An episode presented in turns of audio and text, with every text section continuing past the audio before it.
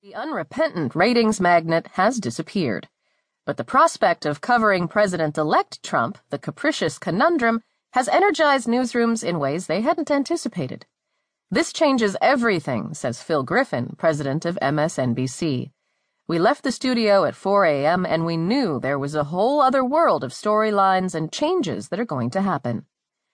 Major TV news operations were bracing for a ratings letdown as the historic and contentious election wound down.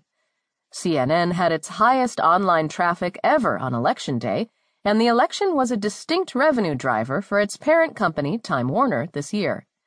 But the company was warning as early as summer that its ratings will.